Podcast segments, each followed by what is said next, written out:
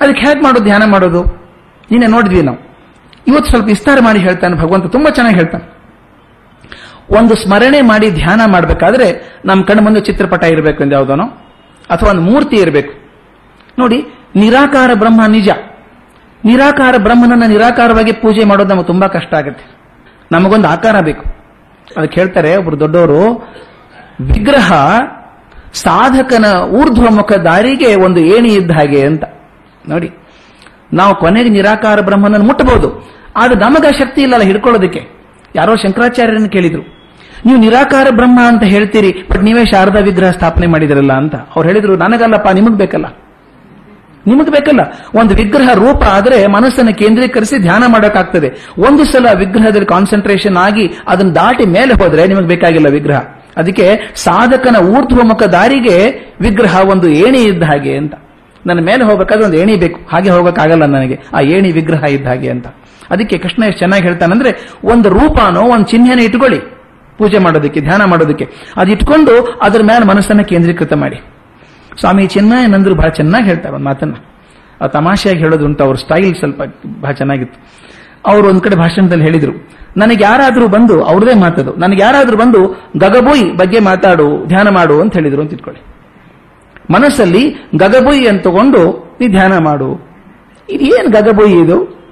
ಗಗಬುಯಿ ಅಂದ್ರೆ ಇದೇನು ಪ್ರಾಣಿನೋ, ವಸ್ತುನೋ, ಊರ ಹೆಸರೋ ಏನಿದಂಗೆ ಗೊತ್ತಿಲ್ಲ. ಧ್ಯಾನ ಮಾಡೋಕ್ಕಾಗತ್ತಾ? ಅವ್ರು ಹೇಳ್ತಾರೆ, ಗಗಬುಯಿ ಬಗ್ಗೆ ಭಾಷಣ ಮಾಡೋಕ್ಕಾಗೋದು, ಧ್ಯಾನ ಮಾಡೋಕ್ಕಾಗೋದಿಲ್ಲ. ಯಾಕಂದ್ರೆ ಅದು ಏನು ಅಂತ ಗೊತ್ತಿಲ್ಲ.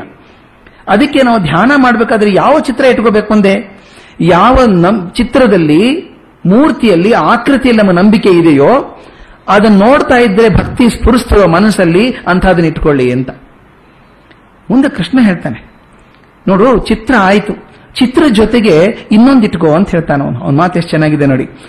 ಧ್ಯಾನದಲ್ಲಿ ವರ್ಣಗಳ ಪರಮ ಸಂಜೋನೆ ನಾ, ಓದೋದಿ ಪದಗಳೆಲ್ಲ ಜಿ ಮಾತುಗಳು. ಅದಕ್ಕನ್ನು ಹೇಳಿದ ಹಾಗೆ ಓದಬೇಕು ಅಂತ. ಧ್ಯಾನದಲ್ಲಿ ವರ್ಣಗಳ ಪರಮ ಸಂಯೋಜನೆಯಿಂದ ಓಂ ಎಂದ ಅಕ್ಷರವನ್ನ ಜಪಿಸಬೇಕು ಅಂತ ಹೇಳ್ತಾನೆ. ಕೃಷ್ಣ ಹೇಳುದು, ಓಂಕಾರದ ಮುಖ್ಯ ಹೇಳ್ತಾನೆ. ಯಾಕೆ ಓಂಕಾರಕ್ಕೆ ಹೇಳಿದ ಕೃಷ್ಣ? ನಾವೊಂದು ಯಾವುದೋ ಚಿತ್ರ ಇಟ್ಕೊಂಡ್ರೆ ನಮ್ಮ ಮನಸ್ಸು ಅಷ್ಟಕ್ಕೆ ನಿಂತ್ಕೊಂಡ್ಬಿಡ್ತದೆ ಅಂತ. ನೋಡಿ, ಮನಸ್ಸನ್ನ ಆ ಚಿತ್ರವನ್ನು ದಾಟಿ ಮೇಲೆ ಹೋಗ್ಬೇಕಲ್ಲ ನಾವು? ಹೋಗ್ಬೇಕಾದ್ರೆ ಅದಕ್ಕೆ ಓಂಕಾರ ಇಟ್ಟುಕೊಳ್ಳಿ ಅಂತ ಹೇಳ್ತಾನೆ. ಆ ಪದ ಹೇಗಿದೆ. ಓಂ ಇತ್ಯೇಕಾಕ್ಷರಂ ಬ್ರಹ್ಮ ವ್ಯಾಹರನ್ ಮಾಮನುಸ್ಮರನ್. ಹೇಳ್ತಾನೆ, ಓಂ ಇತ್ಯೇಕಾಕ್ಷರ ಬ್ರಹ್ಮ. ಓಂ ಅನ್ನುವಂತಹದ್ದು ಒಂದೇ ಒಂದು ಅಕ್ಷರ ಸಾಕು. ಅದನ್ನ ಮಾಡ್ಕೊಳ್ಳಿ. ಡಿ ವಿ ಜಿ ಮಾಡಿದಂಥ ಕೆಲಸ ಇದೆಯಲ್ಲ ಈ ಪುಸ್ತಕದಲ್ಲಿ? ನಿಜವಾಗ್ಲೂ ಅದ್ಭುತವಾದಂತಹದ್ದು ಅದು. ಈ ಓಂ ಪದದ ವಿಮರ್ಶೆ ಬಹುಶಃ ಇದರಷ್ಟು ಚೆನ್ನಾಗಿ ಯಾವ ಪುಸ್ತಕದಲ್ಲೂ ಬಂದಿಲ್ಲ ಅಂತ ನನ್ನ ಭಾವನೆ. ಅಷ್ಟು ಚೆನ್ನಾಗಿ ಕ್ರಾನಿಕಲ್ ಮಾಡಿಬಿಟ್ಟಿದ್ದಾರೆ ಅದನ್ನು. ಅವ್ರು ಹೇಳ್ತಾರೆ, ಈ ಓಂ ಪರಬ್ರಹ್ಮದ ಸಂಕೇತ ಅಂತ ಹೇಳಿ ನಾವು ಹೇಳೋದಲ್ಲಪ್ಪ, ಕಠೋಪನಿಷತ್ತಲ್ಲಿ, ಮಾಂಡುಕ್ಯೋಪನಿಷತ್ತಲ್ಲಿ, ಛಾಂದೋಗ್ಯದಲ್ಲಿ, ಬೃಹದಾರಣ್ಯಕದಲ್ಲಿ ಪ್ರತಿಯೊಂದು ಕಡೆ ಬರ್ತದೆ, ಓಂ ಕುರಿತು ಚಿಂತೆ ಮಾಡು, ಓಂ ಕುರಿತು ಧ್ಯಾನ ಮಾಡು ಅಂತ. ಈ ಓಂ ಬಗ್ಗೆ ಯಾಕೆ ಅಷ್ಟು ಹೇಳ್ತಾರೆ? ಓಂಕಾರದ ಬಗ್ಗೆ ಅಷ್ಟು ಮಹತ್ವ ಏನಿದೆ? ಅಂತ ಹೇಳಿದಾಗ, ಎಷ್ಟು ಚೆನ್ನಾಗಿ ಕ್ಲಾಸಿಫೈ ಮಾಡಿದ್ದಾರೆ. ಈ ಓಂ ಒಳಗೆ ಮೂರು ವರ್ಣ ಇದೆ ಅಂತ. ಧ್ಯಾನ ಮಾಡಿದವ್ರಿಗೆ ಗೊತ್ತಿರುತ್ತೆ. ಓಂ ಒಳಗೆ ಅ, ಉ, ಮ. ಅ, ಉ, ಮ. ಈ ಮೂರು ವರ್ಣಗಳಿದೆ. ಅದರ ಅರ್ಥ ಏನು ಅಂತ ಒಂದು ಐದು ನಿಮಿಷ ಖರ್ಚು ಮಾಡೋಣ, ಇದ್ರ ಮೇಲೆ ತುಂಬಾ ಚೆನ್ನಾಗಿದೆ. ಇದರಷ್ಟು ಚೆನ್ನಾಗಿ ಬಹುಶಃ ಎಲ್ಲೂ ಸಿಗಲಿಲ್ಲ ನನಗೆ. ಅದ ಅರ್ಥ ಏನು ಅಂತ. ಅವ್ರು ಹೇಳ್ತಾರೆ ಅವನ್ನ ಸಂಕೇತವಾಗಿ ಇಟ್ಕೊಂಡಂಥದ್ದು ಯಾವುದು? ಯಾವ್ಯಾವ ಚಿಂತನೆಗಳನ್ನು ಅದಲ್ಲಿ ಹಾಕೊಂಡಿದ್ದಾನೆ ಪರಮಾತ್ಮ ಇದರೊಳಗೆ ಅಂತ. ಅ ಅಂದ್ರೆ ಏನು ಅಂದ್ರೆ what it represents what A represents ಸತ್, ಜಗತ್ತು, ಸ್ಥೂಲ ಪ್ರಪಂಚ, ಭೂಲೋಕ, ಪುರುಷರು, ಎಚ್ಚರದ ಅವಸ್ಥೆ, ಸತ್ವಗುಣ, ಬ್ರಹ್ಮದೇವ. ಇದು ಅ ರಿಪ್ರೆಸೆಂಟ್ ಮಾಡುವಂಥದ್ದು. ದೆನ್ ಊ ರಿಪ್ರೆಸೆಂಟ್ ಮಾಡುವಂಥದ್ದು ಯಾವುದು? ಚಿತ್, ಜೀವ, ಸೂಕ್ಷ್ಮ ಪ್ರಪಂಚ, ಅಂತರಿಕ್ಷ, ಸ್ತ್ರೀಯರು, ನಿದ್ರಾ ಅವಸ್ಥೆ, ರಜೋಗುಣ, ವಿಷ್ಣುದೇವರು. ನಾನು ಮೂರು ತಗೊಂಡ ನಿಮಗೆ ಅರ್ಥ ಆಗತ್ತೆ, ಎಷ್ಟು ಚೆನ್ನಾಗಿ ಮಾಡಿದ್ದಾರೆ ಅದನ್ನು ಪ್ಲಾನ್ ಅಂತ. ಮದೊಳಗೆ ಬರುವಂತಹದ್ದು ಆನಂದ, ಈಶ್ವರ, ಕಾರಣ ಪ್ರಪಂಚ, ಆಕಾಶ, ನಪುಂಸಕ ಪ್ರಾಣಿ, ಸುಷುಪ್ತಿ, ತಮೋಗುಣ ಹಾಗೂ ರುದ್ರದೇವರು ಅಂತ. ಈಗ ನಾನು ಮೂರನ್ನು ತಗೊಂಡು ಹೇಳ್ತೇನೆ. ಎಷ್ಟು ಚೆನ್ನಾಗಿ ಬರುತ್ತೆ ನೋಡಿ. ಆ ಮೂರ್ ಮೂರರ ಗುಂಪು ಹೇಗೆ ಮಾಡಿದ್ದಾರೆ ನೋಡಿ. ಮೂರ್ ಮೂರು ವರ್ಣಗಳನ್ನು ಸೇರಿಸಿಕೊಂಡಿದ್ದಾರೆ. ಅದು ಮೊದಲೇದು ಸತ್. ಊದಲ್ಲಿ ಚಿತ್. ಮದಲ್ಲಿ ಆನಂದ.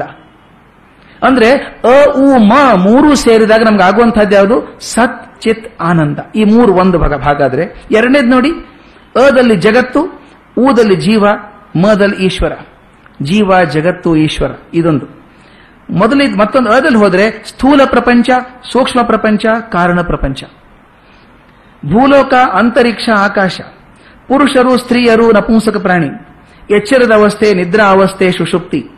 ಸತ್ವಗುಣ, ರಜೋಗುಣ, ತಮೋಗುಣ, ಬ್ರಹ್ಮದೇವ, ವಿಷ್ಣುದೇವರು, ರುದ್ರದೇವರು. ನೋಡಿ ಹೇಗಿದೆ, ಅದಲ್ಲಿ ಒಂದು ಭಾಗ ಆದ್ರೆ ಅವು ಕಾಂಪ್ಲಿಮೆಂಟರಿ ಆಗಿ ಇನ್ನೆರಡಿದೆ ಎಷ್ಟು ಚೆನ್ನಾಗಿ ಮಾಡಿದ್ದಾರೆ. ಅ ಅಂದ್ರೆ ಇದಾದ್ರೆ, ಉ ಅಂದ್ರೆ ಇದು, ಮ ಅಂದ್ರೆ ಇದು. ಈ ಮೂರು ಸೇರ್ಕೊಂಡ್ರೆ ಪ್ರಪಂಚದ ಸಾರ ಸರ್ವಸ್ವ ಬಂದು ಹೋಯ್ತು ಇದ್ರೊಳಗೆ. ಎಲ್ಲ ವರ್ಣಗಳು ಬಂದು ಹೋಯ್ತು. ಆ ಮೂರು ಮೂರು ಜೊತೆ ಮಾಡಿಟ್ಟಿದ್ದಾರೆ. ಹಾಗಾದ್ರೆ ಓಂ ಅಂದ್ರೆ ಏನಾಗ್ತದೆ ಅಂತ? ಓಂ ಅಂದ್ರೆ ಮೇಲಿನ ಮೂರು ವರ್ಣಗಳ ಒಟ್ಟು ಸಂಕೇತ ಅದು. ಅದರ ಅರ್ಥ ಏನ್ ಬರುತ್ತೆ? ಓಂ ಅಂದ್ರೆ ಶಾಂತ. ನೋಡಿ, ಆಗ್ಬೇಕಲ್ಲ? ಸತ್, ಚಿತ್, ಆನಂದ ಆದ್ಮೇಲೆ ಬರೋದೇನು ಹೇಳಿ? ಶಾಂತಿನೇ ತಾನೆ. ಪೂರ್ಣ ಶಾಂತಿ. ಆ ಶಾಂತಿ ಬರ್ತದೆ. ಆಮೇಲೆ ಮುಂದೆ ಬ್ರಹ್ಮದೇವ, ವಿಷ್ಣುದೇವರು, ರುದ್ರದೇವರು ಮೂರು ಸೇರ್ಕೊಂಡಾಗ ಪರಮಾತ್ಮ ರೂಪ. ನೋಡಿ, ಸ್ಥೂಲ ಪ್ರಪಂಚ, ಸೂಕ್ಷ್ಮ ಪ್ರಪಂಚ, ಕಾರಣ ಪ್ರಪಂಚ ಸೇರ್ಕೊಂಡ್ರೆ ನಮಗಾಗೋದು ಅವ್ಯಕ್ತ ಪ್ರಪಂಚ. ಪುರುಷರು, ಸ್ತ್ರೀಯರು, ನಪುಂಸಕ ಪ್ರಾಣಿ ಸೇರ್ಕೊಂಡಾಗ ಅಲಿಂಗ. ಈ ಮೂರು ಜನ ಸೇರ್ಕೋತಾರೆ ಅದರೊಳಗೆ. ಅದೇ ತರ ಸತ್ವಗುಣ, ರಜೋಗುಣ, ತಮೋಗುಣ ಸೇರ್ಕೊಂಡಾಗ ತ್ರಿಗುಣಾತೀತ. ಹೇಗೆ ಮೂರು ಹಂತಗಳನ್ನು ದಾಟ್ಕೊಂಡು ಅ, ಉ ಮದಲ್ಲಿ ಎಲ್ಲ ವರ್ಣಗಳು ಬರ್ತದೆ ಅಂತ ಹೇಳಿ ತುಂಬಾ ಚೆನ್ನಾಗಿ ಅನಲೈಸ್ ಮಾಡ್ತಾರೆ. ಅದಕ್ಕೆ ಎಷ್ಟೇ ನಾವು ಹೇಳಿದ್ರು ಓಂ ಇದರ ಮಹತ್ವ ಎಷ್ಟು ಅಂತ ಹೇಳಿದ್ರು ಕೂಡ ಇದನ್ನು ಅನುಭಾವಿಗಳಿಂದಲೇ ಕಲಿಬೇಕು. ಇದು ಪ್ರಾಕ್ಟೀಸ್ ಇದು ಥೇರಿ ಅಲ್ಲ. ಆದ್ದರಿಂದ ಯಾರಾದರೂ ಹಿರಿಯರು ಓಂಕಾರವನ್ನು ಸರಿಯಾಗಿ ಪಠನೆ ಮಾಡೋದು ಕಲ್ಕೊಂಡಿದ್ರೆ ಆ ಗುರುಮುಖೇನ ಆದರೆ ಒಳ್ಳೇದಿದು ಅಂತ ಡಿವಿಷನ್ ಹೇಳ್ತಾರೆ. ಅಂಥ ಜ್ಞಾನಿ ನಾನು ಅಲ್ಲ ನನಗೆ ಗೊತ್ತಿಲ್ಲ.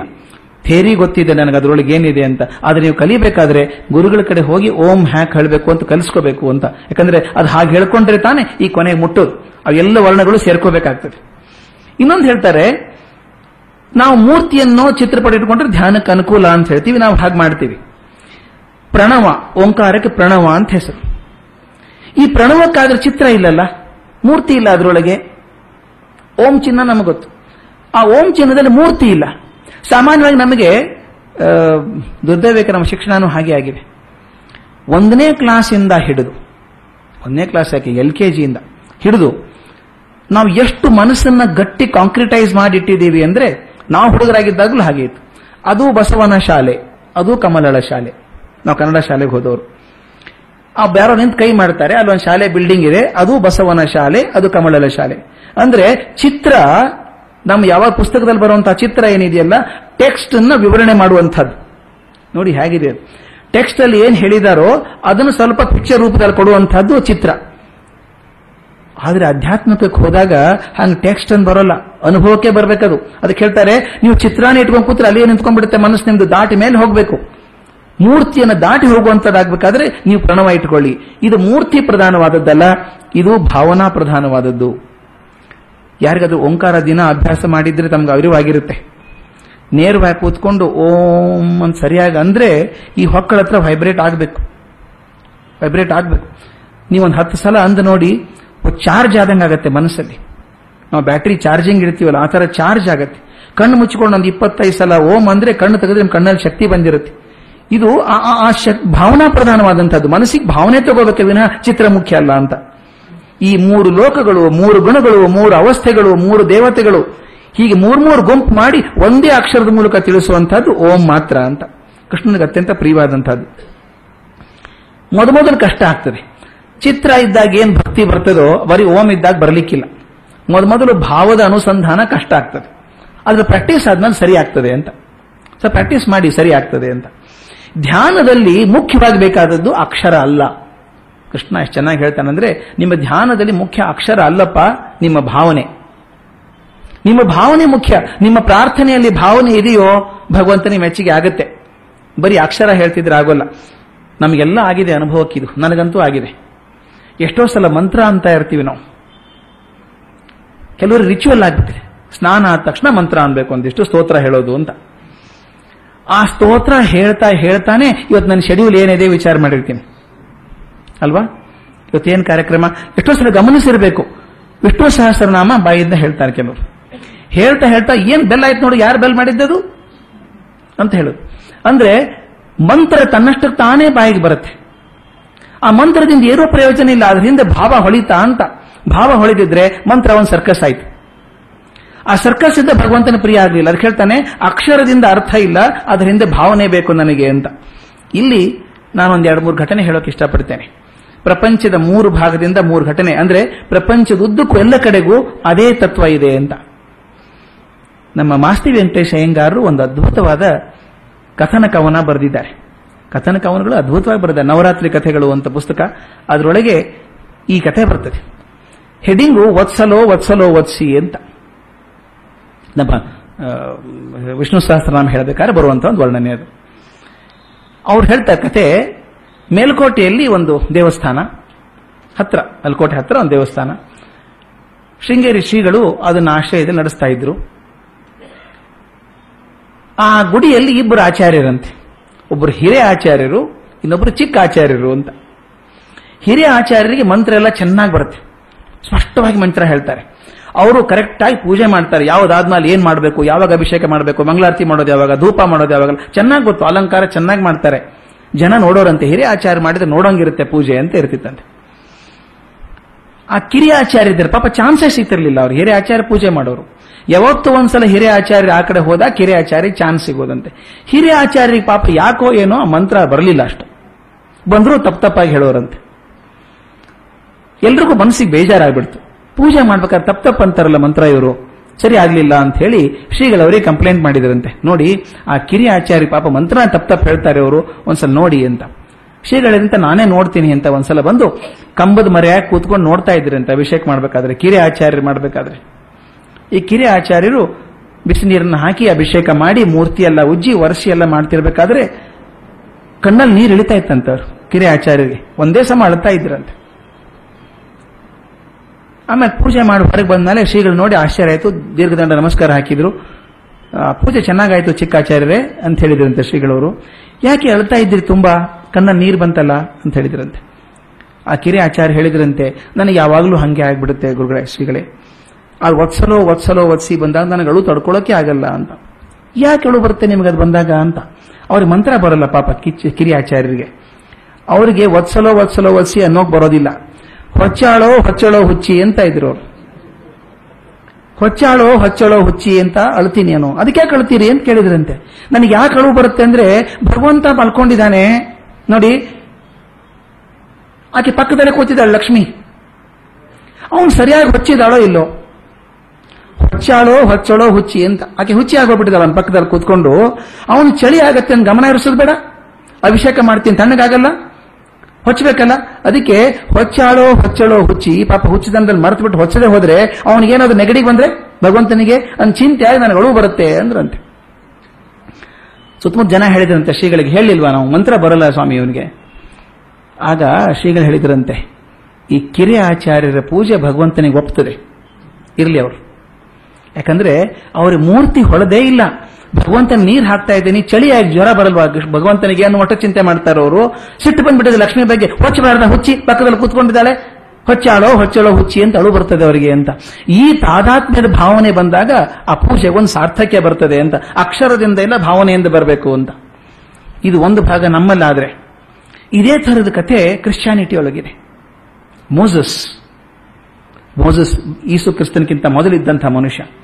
ಆ ಮೋಸಸ್ ಒಬ್ಬ ದೊಡ್ಡ ಜ್ಞಾನಿ. ಕಾಡಲ್ಲಿ ಹೋಗ್ತಾ ಇದ್ನಂತೆ ಅವನು. ಕಾಡಲ್ಲಿ ನಡ್ಕೊಂಡು ಹೋಗ್ತಾ ಇದ್ದ ನಡ್ಕೊಂಡು ಹೋಗ್ತಾ ಇದ್ದಾನೆ. ಸಾಯಂಕಾಲ ಆಯಿತು, ಸೂರ್ಯಾಸ್ತ ಆಗೋ ಸಮಯ.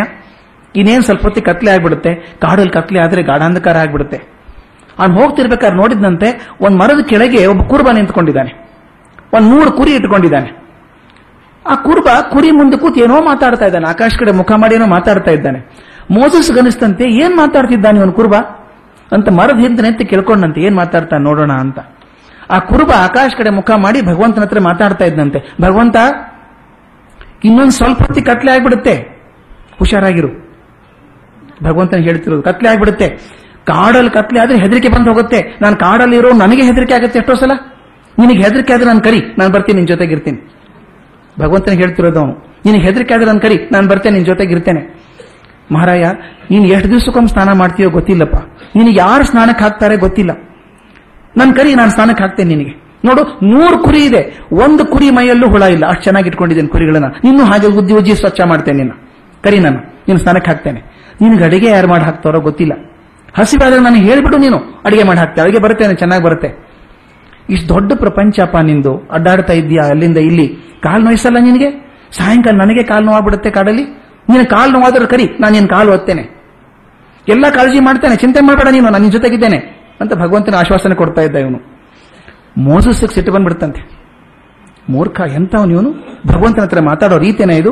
ಸ್ನಾನ ಮಾಡಿಸ್ತೇನೆ, ಊಟ ಮಾಡ್ತೇನೆ, ನಿನಗೆ ಕಾಲು ಒತ್ತೇನೆ. ಇದರ ಹೇಳೋ ಮಾತಾ ಇದು? ಕರೆದಂತೆ ಚೆನ್ನಾಗಿ ಬೈದ್ನಂತೆ. ಏನಯ್ಯ ಇದು? ಇದು ಪ್ರಾರ್ಥನೆನ ಇದು? ಆತ ಹೇಳಿದಂತೆ ಸ್ವಾಮಿ, ನಾ ಸಂಸ್ಕೃತ. ನನಗೆ ಯಾರೂ ಕಲಿಸ್ಲಿಲ್ಲ. ಇದೇ ನಾನು ಕುರಿ ಹತ್ರ ಮಾತಾಡ್ತಾ ಒಬ್ಬನೇ ಇರ್ತೀನಲ್ಲ, ಕುರಿ ಜೊತೆಗೆ ಮಾತಾಡ್ತಾ ಇರ್ತೀನಿ. ಅದನ್ನೇ ಸ್ವಲ್ಪ ಬದಲಾಯಿಸಿ ಭಗವಂತನ ಹತ್ರ ಮಾತಾಡಿದೆ. ನೀವು ಕಲಿಸ್ಕೊಡಿ, ಕಲಿತೇನೆ ಅನ್ನಂತೆ ಮೋಸಸ್ ಕೂತ್ಕೊಂಡು ಅವನಿಗೆ ಪ್ರಾರ್ಥನೆ ಹೇಗೆ? ಮೊದಲನೇ ಪ್ರಾರ್ಥನೆ ಯಾವುದು? ಎರಡನೇ ಪ್ರಾರ್ಥನೆ ಯಾವುದು? ಮೂರನೇದು ಯಾವುದು? ಅಂತೆಲ್ಲ ಕಲಿಸ್ಕೊಟ್ನಂತೆ. ಈ ಪ್ರಾರ್ಥನೆ ಹೇಳು ಅಂತ.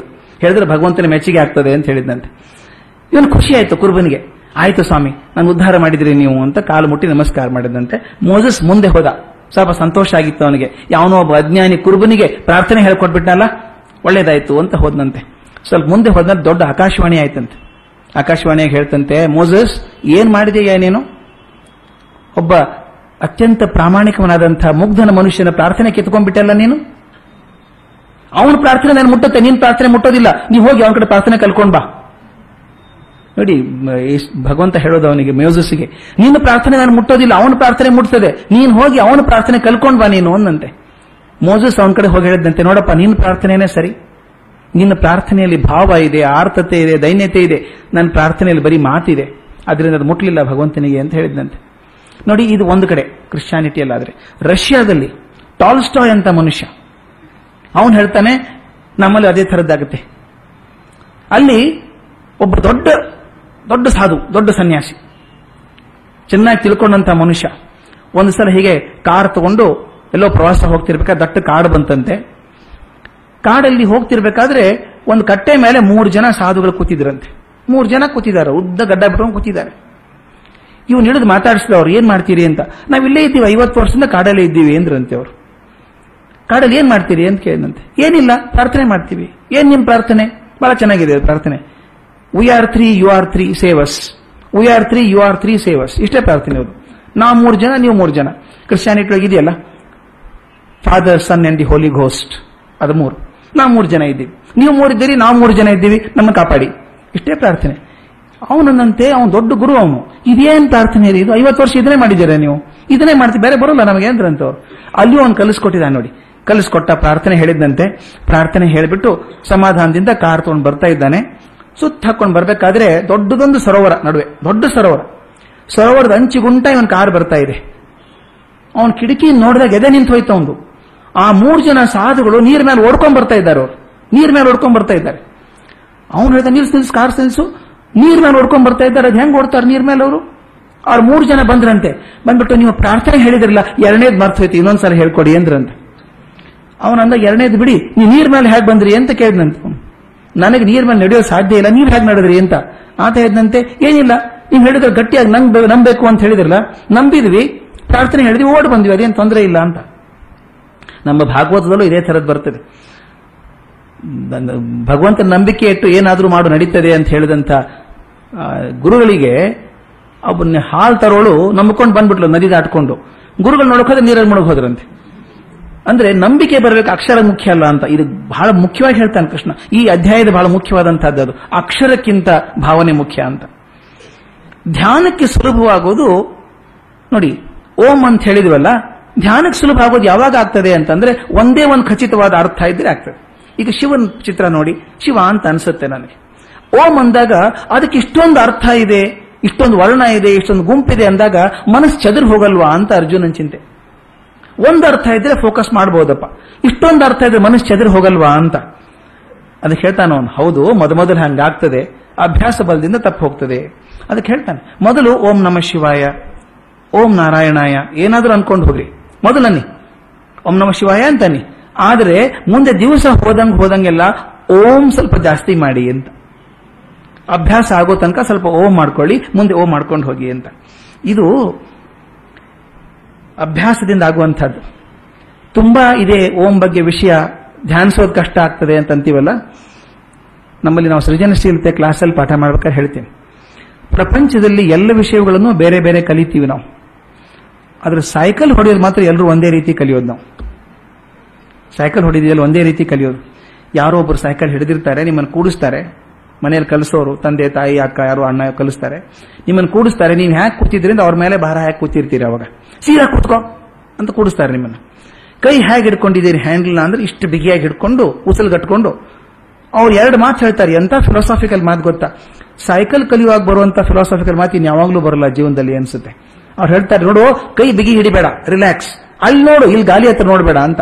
ಇವೆರಡೇ ಸಾಕಲ್ಲ ಜೀವನಕ್ಕೆ. Relax and see there don't see here ಮುಂದೆ ನೋಡು ಅಂತ. ಸ್ವಲ್ಪ ದಿವಸ ಒಂದು ಎರಡು ಮೂರು ದಿವಸ ತಳ್ಳುತ್ತಾರೆ ನಿಮ್ಮನ್ನ. ವರ್ಷಾಂಗಗಳು ತಳ್ಳೋಕ್ಕಾಗತ್ತಾ?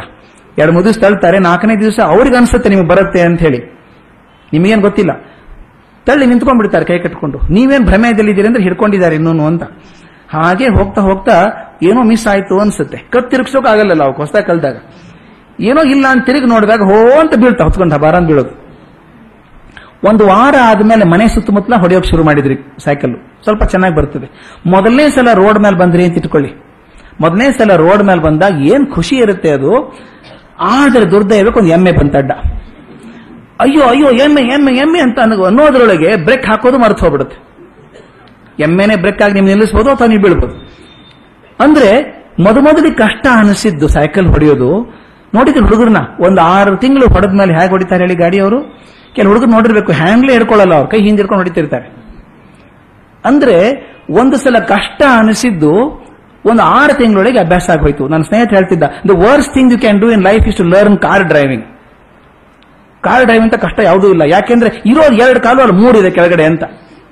ಯಾವುದನ್ನು ಯಾವಾಗ ಗೊತ್ತಬೇಕು ಅಂತ ಕನ್ಫ್ಯೂಷನ್ ಆಗುತ್ತೆ. ಮೊದ ಮೊದಲು. ಒಂದು ಆರು ತಿಂಗಳಾದ್ಮೇಲೆ ನೋಡಿರ್ಬೇಕು ಡ್ರೈವರು ಕಿಟಕಿ ನೋಡ್ತಾ ಇರ್ತಾನೆ, ವರ್ಣನೆ ಮಾಡ್ತಾ ಇರ್ತಾನೆ ಟೇಪ್ ರೆಕಾರ್ಡರ್ ಚೇಂಜ್ ಮಾಡ್ತಾನೆ, ಕನ್ನಡಿಯಲ್ಲಿ ನೋಡ್ತಾನೆ, ಹಂಗೆ ಓಡಿಸ್ತಾ ಇರ್ತಾನೆ. ಒಂದು ಸಲ ಮಾಸ್ಟ್ರಿ ಆದಾಗ ಈ ಮನಸ್ಸು ಚದರಿ ಹೋಗ್ತದೆ ಅನ್ನೋ ಸುಳ್ಳು ಅಂತ. ಹತ್ತಿದ್ರು ಮಾಡಬಹುದು ಕೆಲಸ ಅವಾಗ. ತಾವು ನೋಡಿಲ್ವಾ ಕೆಲವರು? ಈಗ ಹೊಸ ಹೊಸ ಕಾಲ ಟಿವಿ ಕೂಡ ಹಾಕ್ಬಿಟ್ಟಿದ್ದಾರೆ ಒಳಗಡೆ. ಅವ್ನು ಟಿವಿನೂ ನೋಡ್ತಾನೆ, ರೋಡು ನೋಡ್ತಿರ್ತಾನೆ. ಯಾವಾಗ ಯಾವ್ದು ನೋಡ್ತಾನೆ ಅದ್ ಪ್ರಸಂಗ ಬೇರೆ. ಆದ್ರೆ ಅಭ್ಯಾಸ ಆಗ ಹೋಗ್ತದೆ, ಚದರು, ಮನಸ್ಸು ಚದರೋದಿಲ್ಲ ಅಂತ. ಇದು ಪ್ರಯೋಗ ವಿಧಿ ಆದ್ರಿಂದ, ಧ್ಯಾನ ಮಾಡೋದು ಪ್ರಯೋಗ ವಿಧಿ ಆದ್ರಿಂದ ಅನುಭವಿಕರಿಂದ ತಿಳ್ಕೊಳ್ಬೇಕಾದದ್ದು. ಮುಂದೆ ಮನಸ್ಸನ್ನ, ಕೃಷ್ಣ ಹೇಳ್ತಾನೆ ಅನನ್ಯ ಚೇತಾಹ ಸತತಂ ಯೋಮಾಂ ಭಜತಿ ನಿತ್ಯತಃ. ತಸ್ಯಾಹಂ ಸುಲಭ ಪಾರ್ಥ ನಿತ್ಯ ಯುಕ್ತಸ್ಯ ಯೋಗಿನಃ. ಯಾರ ಮನಸ್ಸನ್ನ ಯಾವುದ್ರ ಕಡೆಗೂ ಬಿಡದೆ ನನ್ನಲ್ಲೇ ಗಟ್ಟಿಯಾಗಿ ಇಟ್ಟಿದಾರೋ ಅವನೇ ಯೋಗಿ ಆಗ್ತಾನೆ, ಅವನ್ ಸೇರ್ಸ್ಕೊಂಡ್ಬಿಡ್ತೇನೆ ನನ್ನೊಳಗೆ, ಅವನಿಗೆ ನಾನು ಬಹಳ ಸುಲಭ ಅಂತ. ಇದು ಹೇಳೋ ಸುಲಭ ನನ್ನಲ್ಲೇ ಮನಸ್ಸನ್ನು ಸ್ಥಿರವಾಗಿ ನಿಲ್ಲಿಸಬೇಕು ಅಂತ. ನಾವೆಲ್ಲ ಪ್ರಯತ್ನ ಮಾಡ್ತೀವಿ. ನಿಲ್ಲೋದು ಕಷ್ಟ ಅದು. ನಿಲ್ಲಿಸಬೇಕು ಅಂತ ನಮ್ ನಿಶ್ಚಯ ಗ್ಯಾರಂಟಿ ಇದೆ ನಮ್ದು. ನಿಲ್ಲಿಸಬೇಕು ಅಂತ. ಅದಾಗೋದಿಲ್ಲ. ಅದಕ್ಕೆ ಶ್ರೀರಾಮಕೃಷ್ಣರು ಬಹಳ ಚೆನ್ನಾಗಿ ಹೇಳ್ತಾರೆ. ಹೇಗೆ ನಿಲ್ಲಿಸಬೇಕು ಅಂದ್ರೆ ಅವರು ಮಾತು ಹೇಳ್ತಾರೆ. ಹಲ್ ನೋವಾಗಿತ್ತು ಅಂತ ಇಟ್ಕೊಳ್ಳಿ. ಹಲ್ಲಿ ನೋವು ಬಹಳ ಕೆಟ್ಟ ನೋವು ಅದು. ಹಲ್ಲಿನ ನೋವಾಗಿದೆ ಅಂತ ಇಟ್ಕೊಳ್ಳಿ. ಆಫೀಸಿಗೆ ಬಿಡೋಕ್ಕಾಗಲ್ಲ, ಕೆಲಸಕ್ಕೆ ಹೋಗ್ತೀರಿ. ಆಫೀಸ್ ಕೆಲಸನೂ ಮಾಡ್ತೀರಿ, ಎಲ್ಲ ನೈತ್ಯ ವ್ಯವಹಾರಗಳನ್ನು ಮಾಡ್ತೀರಿ. ಆದರೆ ಹಲ್ ನೋವು ಬ್ಯಾಕ್ ಆಫ್ ದಿ ಮೈಂಡ್ ಅಲ್ಲಿ ಇದ್ದೇ ಇರುತ್ತೆ. ಹಲ್ ನೋವಿದೆ ಹಲ್ ನೋವಿದೆ ಹಲ್ ನೋವಿದೆ ಅಂತ. ಕೆಲವೊಂದ್ಸಲ ಊಟ ಮಾಡ್ಬೇಕಾದ್ರೆ ತುಟಿ ಕಚ್ಕೊಂಡ್ಬಿಡ್ತೀವಿ ನೋಡಿ. ನಾಲ್ಗೆ ಕಚ್ಕೊಂಡು ತುಟಿ ಕಚ್ಕೊಂಡ್ಬಿಡ್ತೀವಿ. ಎಷ್ಟು ಕಷ್ಟ ಆಗತ್ತೆ ಗೊತ್ತಾ? ಇಡೀ ದಿವಸ ಮಾತಾಡಬೇಕಾದ್ರೆ. ಜೀವನ ನಡೆಸಲ್ವಾ? ನಾವು ನಡೆಸ್ತೀವಿ. ಆದ್ರೆ ಆ ನೋವು ಯಾವಾಗಲೂ ಇದ್ದೇ ಇರುತ್ತೆ. ಅದು ಯಾವಾಗಲೂ ಇದ್ದೇ ಇರುತ್ತೆ. ಹಲ್ ನೋವಿದೆ ಹಲ್ ನೋವಿದೆ ಅಂತ. ಹಾಗೆ ಭಗವಂತನ ಧ್ಯಾನ ಕೂಡ ನೀವು ಜೀವನ ನಡೆಸಿ, ಅದರೊಳಗೆ ಹಿಂದೆ ಬ್ಯಾಕ್ಗ್ರೌಂಡು ಅದಿರಲಿ ಯಾವಾಗಲೂ ಮನಸ್ಸಲ್ಲಿ ಅಂತ ಅದಿದ್ರೆ ಆಗ್ತದೆ ಅಂತ. ಇಲ್ಲಿ ಬಹಳ ಮುಖ್ಯವಾದ ಮಾತು ಬರ್ತದೆ. ಭಗವಂತನನ್ನೇ ಸೇರಿಕೊಂಡಂತಹ ಸಾಧಕ ಇದ್ದಾನಲ್ಲ, ಮೋಕ್ಷ ಪಡಿತಾನೆ ಅಂತ. ಅಲ್ಟಿಮೇಟ್ ನಮ್ಮಲ್ಲಿ, ಅತ್ಯಂತ ಶ್ರೇಷ್ಠವಾದದ್ದು ಅಂದ್ರೆ ಮೋಕ್ಷ ಪಡ್ಕೊಳ್ಳೋದು ಅಂತ. ಆ ಮೋಕ್ಷ ಪಡ್ಕೋದಕ್ಕೆ ಎರಡು ಹಾದಿ ಅಂತ. ಎಷ್ಟು ಚೆನ್ನಾಗಿದೆ ಗೊತ್ತಾಯ್ತು. ನಾನು ಮೊದಲನೇ ಸಲ ಓದ್ದಾಗಂತೂ ಇಂಥ ಕಲ್ಪನೆ ಬಹುಶಃ ಎಲ್ಲೂ ಕೇಳೇ ಇರಲಿಲ್ಲ ಮೊದಲು ನಾವು. ಅಷ್ಟು ಸುಲಭವಾಗಿ ಬರೆದಿದ್ದಾರೆ ಡಿ ವಿಜಿ ಅದನ್ನು. ಆ ಪುಸ್ತಕ ಓದಬೇಕಂತ ನಿಮ್ಗೆ ಗೊತ್ತಾಗುತ್ತೆ. ಮುಕ್ತಿಯಲ್ಲಿ ಎರಡು ಥರದ ಹಾದಿ ಇದೆ. ಒಂದು ಸದ್ಯೋ ಮುಕ್ತಿ, ಇನ್ನೊಂದು ಕ್ರಮ ಮುಕ್ತಿ ಅಂತ. ಸದ್ಯೋ ಮುಕ್ತಿ ಅಂತ ಒಂದು, ಕ್ರಮ ಮುಕ್ತಿ ಅಂತ. ಸದ್ಯ ಮುಕ್ತಿ ಅಂದ್ರೆ ಏನು? ಸಾಧಕ ಇಹಲೋಕದಿಂದ ತನ್ನ ಸಾಧನೆ, ತನ್ನ ಪರಿಶ್ರಮ, ತನ್ನ ಎಲ್ಲ ಸಾಧನೆ ಮಾಡಿದ ಮೇಲೆ ನೇರವಾಗಿ ಬ್ರಹ್ಮನನ್ನು ಸೇರ್ಬಿಡ್ತಾನೆ. ಇದು non stop non stop bus ಇರುತ್ತಲ್ಲ. ಇಲ್ಲಿ ಬಿಟ್ಟರೆ ಸೀದಾ ಅಲ್ಲೇ ನಿಂತ್ಕೊಳ್ಳೋದು. ಹಾಗೆ ಈ ಜೀವನ ಬಿಟ್ಟ ತಕ್ಷಣ ಆ ಸಾಧಕ ಏನಿದ್ದಾನೋ ಬ್ರಹ್ಮಜ್ಞಾನ ಆಗಿದೆ ಅವನಿಗೆ, ಸೀದಾ ಇಲ್ಲಿಂದ ಬ್ರಹ್ಮಲೋಕವನ್ನು ಸೇರ್ಕೊಂಡ್ಬಿಡ್ತಾನೆ ಮುಕ್ತಿ ಆಗ್ತದೆ. ಇದಕ್ಕೆ ಸದ್ಯೋ ಮುಕ್ತಿ ಅಂತೇವೆ ಇದರ ಮಾರ್ಗಕ್ಕೆ ದೇವಯಾನ ಅಂತ ಕರೀತಾರೆ. ನೆನೆಸ್ಕೋಬೇಕು, ಎರಡು ಮುಖ್ಯವಾದದ್ದು ಪ್ರಶ್ನೆ ಇವತ್ತು, ಅತ್ಯಂತ ಮುಖ್ಯವಾದದ್ದು ಭಗವದ್ಗೀತೆಯಲ್ಲಿ ಬಹುಶಃ, ದೇವಯಾನ ಪಿತೃಯಾನ ಅಂತ. ದೇವಯಾನ ಅಂದ್ರೆ ಯಾವ ಮನುಷ್ಯ ತನ್ನ ಸಾಧನೆಯಿಂದ ಭಗವಂತ ನನ್ನ ಮನಸ್ಸನ್ನು ಇರಿಸಿ ನೇರವಾಗಿ ಪ್ರಪಂಚದಿಂದ ಬ್ರಹ್ಮಲೋಕಕ್ಕೆ ಹೋಗ್ತಾನೋ ನಾನ್ ಸ್ಟಾಪ್ ಒನ್ ಸ್ಟಾಪ್ ಅಲ್ಲೇನೆ ಅವನು. ಅದು ಸದ್ಯೋಮುಕ್ತಿ ಅಂತ. ಆ ಹೋಗುವಂತಹ ಮಾರ್ಗ ಇದೆಯಲ್ಲ, ಅದಕ್ಕೆ ದೇವಯಾನ ಅಂತ ಡೈರೆಕ್ಟ್ಲಿ ದೇವರ ಕಡೆ ಹೋಗುವಂತಹದ್ದು ಎರಡನೇದು ಇನ್ನು ಕೆಲವರು ಒಂದೇ ಸಲ ಬ್ರಹ್ಮಲೋಕಕ್ಕೆ ಹೋಗ್ಲಿಕ್ಕಿಲ್ಲ. ಇಲ್ಲಿ ಜೀವನದಲ್ಲಿ ಏನು ಪುಣ್ಯ ಪಾಪ ಮಾಡಿದಾರೋ, ಇದರಿಂದಾಗಿ ಒಂದು ಪುಣ್ಯ ಲೋಕಕ್ಕೆ ಹೋಗ್ತಾರೆ ಅವರು. ಆ ಪುಣ್ಯ ಲೋಕಕ್ಕೆ ಹೋಗಿ ತನ್ನ ಪುಣ್ಯದ ಪಾಪದ ಇದರ ಮೇಲೆ ಮತ್ತೆ ಪುನರ್ಜನ್ಮ ಆಗ್ತದೆ. ಅಲ್ಲಿ ಒಳ್ಳೆ ಕೆಲಸ ಮಾಡ್ಕೊಂಡು ಮತ್ತೊಂದು ಪುಣ್ಯ ಲೋಕಕ್ಕೆ ಹೋಗ್ತಾರೆ. ಅಲ್ಲಿ ಮತ್ತೆ ಸ್ವಲ್ಪ ದಿವಸ ಆದ್ಮೇಲೆ ಮತ್ತೆ ಕೆಳಗೆ ಬಂದು ತಮ್ಮ ಪಾಪ ಪುಣ್ಯದ ಋಣಭಾರದಿಂದ ಉನ್ನತ ಜೀವನ ಬರುತ್ತೋ, ಕನಿಷ್ಠ ಜೀವನ ಬರ್ತದೋ ಬರ್ತದೆ. ಅಲ್ಲಿ ಸಾಧನೆ ಮಾಡ್ಕೊಂಡು ಮತ್ತೆ ಪುಣ್ಯ ಜೀವಕ್ಕೆ ಹೋಗ್ತಾರೆ. ಹೀಗೆ ಹೋಗಿ ಹೋಗಿ ಮೆಟ್ಲು ಮೆಟ್ಲಾಗಿ ಮೇಲೇರಿ ಕೊನೆಗೊಂದ್ಸಲ ಬ್ರಹ್ಮ ಮುಡ್ತಾರೆ ಅಂತ. ಇದು ಶಟ್ಲ್ ಇದ್ದ ಹಾಗೆ. ಒಂದೇ ಸಲ ಡೈರೆಕ್ಟ್ ನಾನ್ ಸ್ಟಾಪ್ ಅಲ್ಲ ಇದು. ಒಂದೊಂದೇ ಹಂತ ಒಂದೊಂದೇ ಹಂತ, ಒಂದೊಂದೇ ಹಂತದಲ್ಲಿ ಮೇಲೆ ಹೋಗುವಂತಹದ್ದು ಇದಕ್ಕೆ ಕ್ರಮ ಮುಕ್ತಿ ಅಂತ, ಕ್ರಮಕ್ರಮವಾಗಿ ಮೇಲೆ ಮುಟ್ಟುವಂತಹದ್ದು ಇದು, ಕ್ರಮ ಮುಕ್ತಿ ಅಂತ. ಇದಕ್ಕೆ ಪಿತೃಯಾನ ಅಂತ. ದೇವಯಾನ ಅಂದ್ರೆ ಡೈರೆಕ್ಟ್ಲಿ ಬ್ರಹ್ಮಸ್ವರೂಪ, ಬ್ರಹ್ಮಕ್ಕೆ ಹೋಗುವಂತಹದ್ದು ಮತ್ತು ಅವ್ರಿಗೆ ಪುನರ್ಜನ್ಮ ಇಲ್ಲ ಅವ್ರಿಗೆ. ಈ ಕ್ರಮ ಮುಕ್ತಿ ಏನಾಗ್ತದೆ? ಪಿತೃಯಾನದಲ್ಲಿ ಹೋಗುವಂಥವ್ರು ಸ್ಟೇಜ್ ಬೈ ಸ್ಟೇಜ್ ಮೇಲೆ ಹೋಗಿ, ಪುಣ್ಯಲೋಕಕ್ಕೆ ಹೋಗಿ, ಅವರವರ ಋಣಶೇಷಕ್ಕೆ ಅನುಸಾರವಾಗಿ ಪ್ರಪಂಚಕ್ಕೆ ಬಂದು ಉನ್ನತ ಲೋಕ ಪಡ್ಕೊಂಡು ಕೊನೆಗೆ ಬ್ರಹ್ಮಲೋಕ ಮುಟ್ಟಬಹುದು. ಎರಡು ಹಾತಿ ಇದೆ ಭಗವಂತ ಎಷ್ಟು ಚೆನ್ನಾಗಿ ಹೇಳ್ತಾನೆ ಅಂದ್ರೆ ಇಲ್ಲಿ ಅಗ್ನಿ ಜ್ಯೋತಿರಹ ಶುಕ್ಲ ಷಣ್ಮಾಸ ಉತ್ತರಾಯಣಂ. ಇದು ಸ್ವಲ್ಪ ಕಾಂಟ್ರವರ್ಸಿಯಲ್ ಬಂದಿರುವಂತಹದ್ದು ಡಿ ವಿ ಜಿ ಚೆನ್ನಾಗಿ ಅನಲೈಸ್ ಮಾಡ್ತಾರೆ ಅಂತ. ದೇವಯಾನದ ಲಕ್ಷಣ ಏನು, ಪಿತೃಯಾನದ ಲಕ್ಷಣ ಏನು ಅಂತ ಡಿ ವಿ ಜಿ ಹೇಳ್ತಾರೆ. ದೇವಯಾನ ಅಂದ್ರೆ ತಾವು ಗಮನಿಸಿದ ಹಾಗೆ ಸಾಧನೆ ಮಾಡದಂತಹ ಸಾಧಕ ನೇರವಾಗಿ ಬ್ರಹ್ಮಲೋಕಕ್ಕೆ ಹೋಗುವಂತಹದ್ದು ಇದ್ರ ಲಕ್ಷಣ ಏನಪ್ಪಾ ಅಂತಂದ್ರೆ ಅಗ್ನಿ, ಬೆಳಕು, ಹಗಲು, ಶುಭ್ರತೆ, ಉತ್ತರಾಯಣ, ವರ್ಷಾರ್ಧ. ನೋಡಿ ಹೇಗಿದೆ. ಅವನ ಪಥ ಹೇಗಿದೆ, ದೇವಯಾನದ ಪಥ ಹೇಗಿದೆ ಅಂದ್ರೆ ಅಗ್ನಿ, ಬೆಳಕಿದೆ, ಹಗಲು, ಶುಭ್ರತೆ, ಏನೇನು ಬ್ರೈಟ್ ಆಗಿದೆಯೋ, ಪ್ರಶಾ, ಪ್ರಕಾಶಮಾನವಾಗಿದೆಯೋ, ಅದು ದೇವಯಾನದ ಮಾರ್ಗ. ಪಿತೃಯಾನದ ಮಾರ್ಗದ ಲಕ್ಷಣ ಏನು ಅಂದ್ರೆ ಹೊಗೆ, ರಾತ್ರಿ, ಕಪ್ಪು, ದಕ್ಷಿಣಾಯಣ, ವರ್ಷಕಾಲ. ಒಂದು ಮಾತು, ದೇವಯಾನದಿಂದ ಬ್ರಹ್ಮ ಪ್ರಾಪ್ತಿ ಆಗ್ತದೆ, ಪುನರ್ಜನ್ಮ ಇಲ್ಲ, ಪಿತೃಜನ್ಮದಿಂದ ಮತ್ತೆ ಮತ್ತೆ, ಪಿತೃಯಾನದಿಂದ ಮತ್ತೆ ಪುನರ್ಜನ್ಮ ಆಗ್ತದೆ ಅಂತ ಹೇಳ್ಕೊಂಡ್ವಿ. ಹಿಂದೆ ಒಂದು ನಂಬಿಕೆ ಇತ್ತು. ವೇದದಲ್ಲಿ ಕೂಡ ಬರ್ತದೆ ಮಾತು. ನಂಬಿಕೆ ಏನಿತ್ತು ಅಂದ್ರೆ, ಯಾರು ಉತ್ತರಾಯಣದಲ್ಲಿ ಮರಣ ಹೊಂದಿದ್ರೆ ಮುಕ್ತಿ ಆಗ್ತದೆ ಅಂತ. ದಕ್ಷಿಣಾಯಣದಲ್ಲಿ ಹೊಂದಿದ್ರೆ ಪಿತೃಯಾನದಲ್ಲಿ ಹೋಗ್ತಾರೆ, ಉತ್ತರಾಯಣದಲ್ಲಿ ಮರಣ ಹೊಂದಿದ್ರೆ ಮೋಕ್ಷಕ್ಕೆ ಹೋಗ್ತಾರೆ ಅಂತ ನಂಬಿಕೆ ಅದು. ಅದಕ್ಕೆ ತಾವು ಭಗವದ್ಗೀತೆ ಇದು ಮಹಾಭಾರತದಲ್ಲಿ ನೋಡಿರ್ಬೇಕು.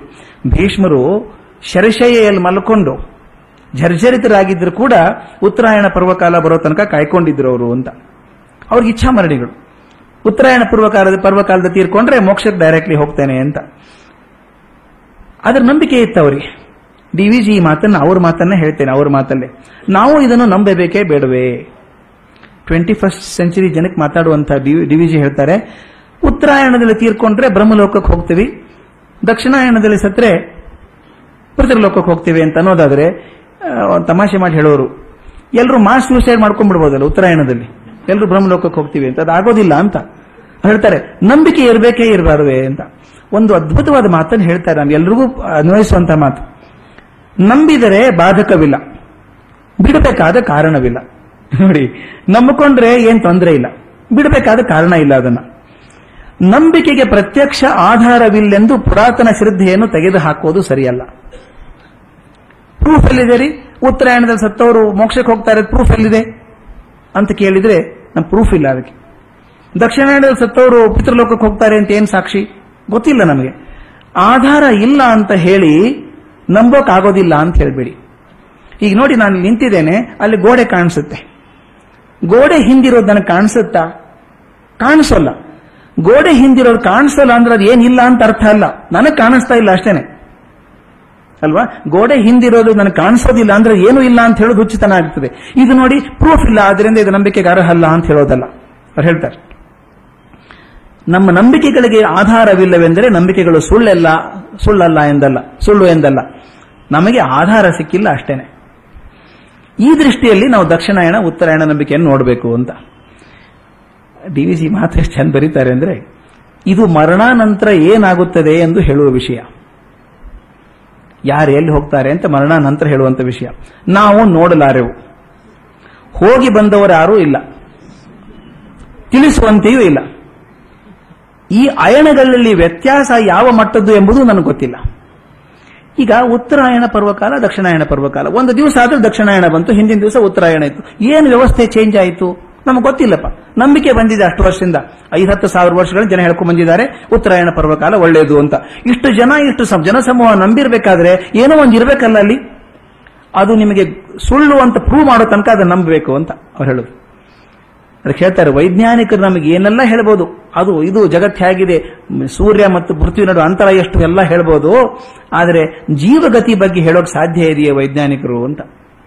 ಕಗ್ಗದಲ್ಲಿ ಹೇಳ್ತಾರೆ, ಭೌತ ವಿಜ್ಞಾನಿ, ರವಿ, ತಾರೆ, ಧರೆಗಳ ಚಲನ ರೀತಿ, ವೇಗವ ನಳೆದು, ಶಕ್ತಿಗಳ ಗುಣಿಪನ್, ಪ್ರೀತಿ ರೋಷಗಳ ನಳೆವನೇನ್, ಅವ್ಯಕ್ತ ಚೇತನವನರಿವನೇನ್ ಮಂಕುತಿಮ್ಮ ಅಂತ.